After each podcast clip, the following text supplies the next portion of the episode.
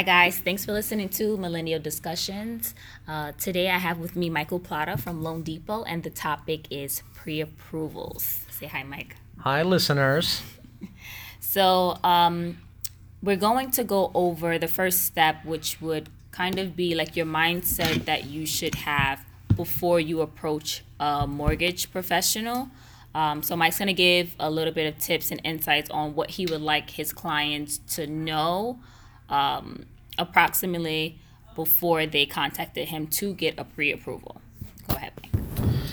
So, Maxine, um, for a buyer in this environment to get a mortgage, it's for the most part strictly on their credit and their financials. Um, I would say that for a buyer, they should start preparing themselves as far as get a sense of where their credit is at, how much debt they're carrying on their credit, and also what type of work they do and what their income is. Um, I always say there's three major factors in getting a mortgage. It's based on the consumer's credit, income, and assets. Uh, the income to me is probably the most important piece out of the three.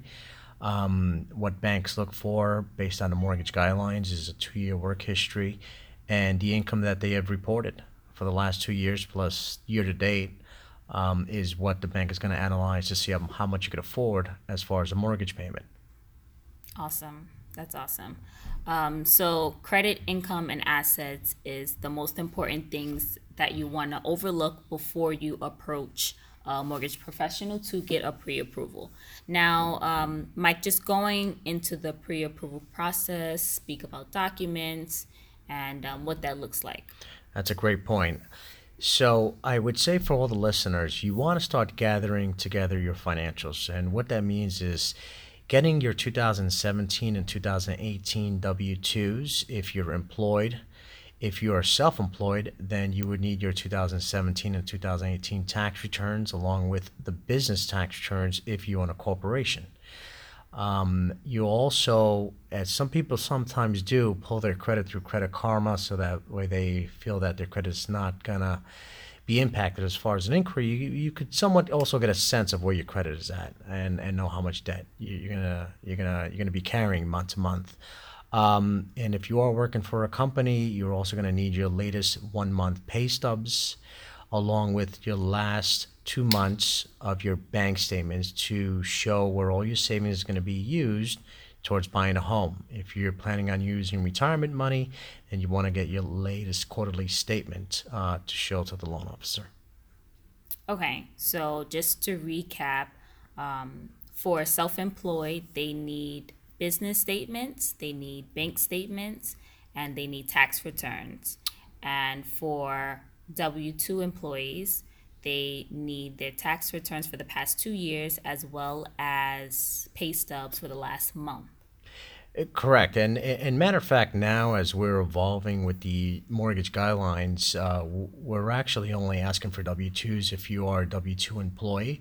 Um, tax returns are not so much as popular as they were before, um, but I would still have them prepared just in case they do call for it. But I, I would tell you yes, 2017 and 18, and and and, and for this year, um, you would need as far as the W twos and your latest one month pay stub, along with the bank statements or if not retirement statement.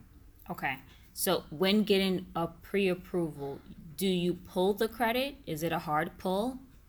It is a hard pull. Um, the impact as far as your your credit score decreasing can be anywhere from one to three points.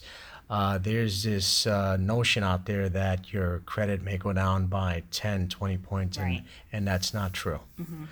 Um, and you are also allowed to shop around for a mortgage uh, you, within a certain time frame, which usually it's about 15 days. You can go to a second bank to get a second opinion and have your credit pulled, which in essence, it's from the credit bureaus is looked at as just one pull from the both banks. Okay, that's good to know. And a lot of people, um, a lot of buyers that I speak to are concerned about, well, my credit's going to go down. Inquiries usually don't take you down more than one to, I think they say 10 points is usually like the the gauge um, Right. because some, you know, it's just it's different for each Right. uh, for each pull. Right, and and also keep in mind when if you do do decide to go a sec, to a second bank and your credit is pulled, the scores are not going to be exactly the same as the first bank, and it could be for a lot of different reasons. It could be from the time you pulled it that the credit bureaus have updated um, a payment that was done about thirty to sixty days ago. So for for that reason, I mean, it's always going to be slightly different from one bank to the to the next. But one one point I do want to say is that when your credit score is over 740 to the maximum 850, it's it's looked at all the same. Right. And also with interest interest rates, shopping around is, you know, it's it's not that you're not going to get that much of a difference when you go to banks because everyone has to be around the uh, federal and interest rates, correct? That's right. For the most part, all banks have pretty much the same, it, almost in the same uh, i- mortgage rates. Um, i- i- there's very few times that you're going to see one bank much lower than, than the other. Um, if, so really, at the end of the day, you- you're really talking about probably a difference between an eighth or a quarter from one bank to the next. Right, right. And that's what I see. And sometimes that makes, you know, the difference for most people. And, you know, everyone wants a deal. And of course, if you can find a deal, um, then then go for it. But you also just want to you want to make sure that you're committed to this process because it's not easy and not everyone um, can get a pre-approval. Not everyone can get qualified to purchase a home. So, um, and a pre-qualification and a pre-approval are two completely different things. Uh, pre-qualification kind of is like the score that you see on Credit Karma, kind of gives you a gauge of where you will be at, but it is not it is not definite. Uh, pre-approval is more is closer to um, the loan amount that you will be able to to to close on as long as everything stays the same with your credit and your income all the way until closing. Do you agree, Mike? I do agree, and let me shed a little bit more light on that. Uh, so, a pre-qualification, uh, which I find most major banks uh, offer, um, what that is is that they they run your credit and they take your verbal employment, income, and asset information, uh, usually over the phone, and they will, at that point, generate you you a pre-qualification letter. Um, but the risk there is that your income or your assets were not actually verified. And anything can change if you decide to go into contracts and take out the financing with that bank. Um, a pre approval is when the loan officer has checked your your income documents, your asset documents, and thoroughly checked your credit, and also ran uh, the exact information through what's called an automated underwriting system. And if an approval comes out, then that's when the pre-approval letter is issued to the buyer, which for me, that's more of what a realtor wants to work with than just a guess of what you may be able to get as far as a mortgage. Yeah, and not only um, realtors are actually in this market, um, a lot of agents and homeowners only want people with pre approvals because they want to make sure that these are people that can actually buy their homes. Um, when selling your home, you know, it's a tedious process to um, book showings and have people come through your home, and these are not people that are even qualified to buy your home. So, sellers are now requesting that the only people that are able to walk through the home and view the home um, are people that are qualified. So, uh, pre approval is really in this market in New York City, um, New York State, really.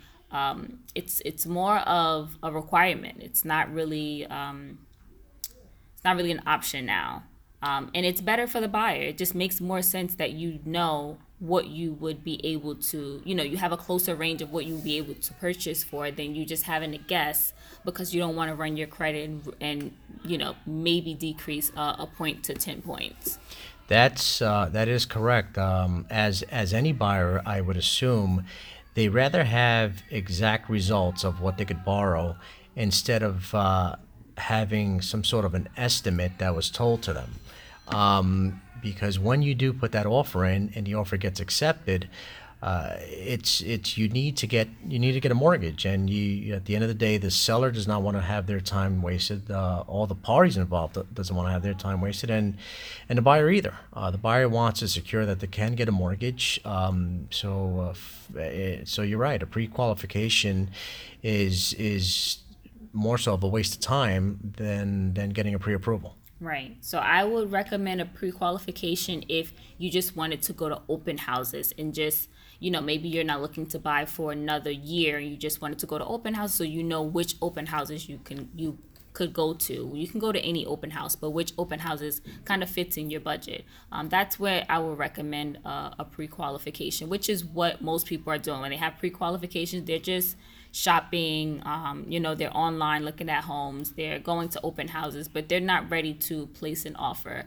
Um, also, if you are a serious buyer that wants to buy in the next three, the next uh, 30 to 90 days, and you do see a house and you do fall in love with this house, you're not going to be able to, one, submit an offer with a pre qualification, two, um, you now risk the chance of losing the house um, losing your house, you know, because as it could take you 48 hours to get a uh, pre-approval. It could take longer than that um, and in that time someone else is going to come that is prepared and ready to go and make an offer on this property and now you've just lost out because you didn't listen to um, the advice from your agent or um, maybe the advice from this podcast so I definitely would recommend getting a pre-approval. Like I said, in New York City's market, the the housing market is still strong.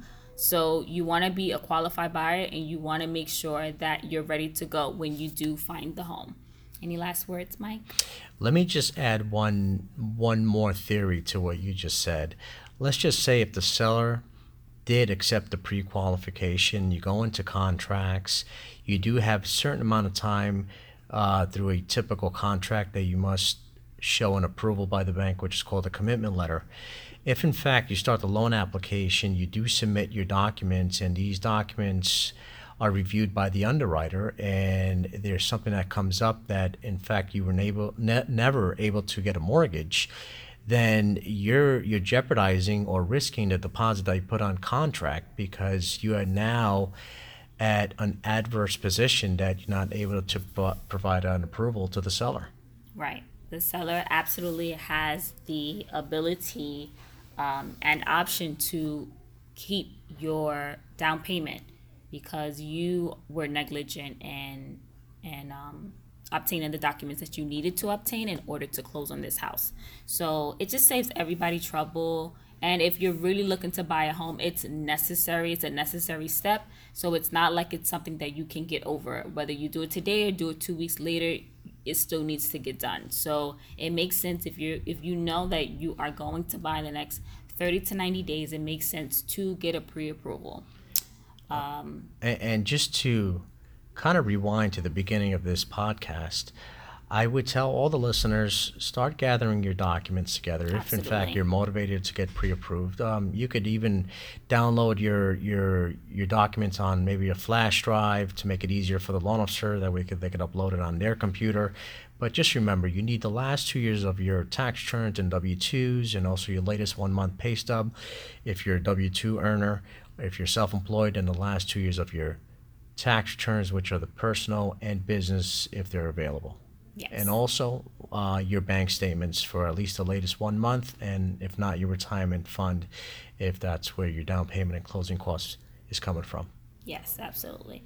And um, that process may sound scary for some, um, but there is plenty of programs that Michael Plata has access to to get more buyers uh, qualified. With the federal interest rates being so low right now, um, the the options that buyers have um, has opened up. So you know, don't be scared by the process. If it, process if it's something that you want to do.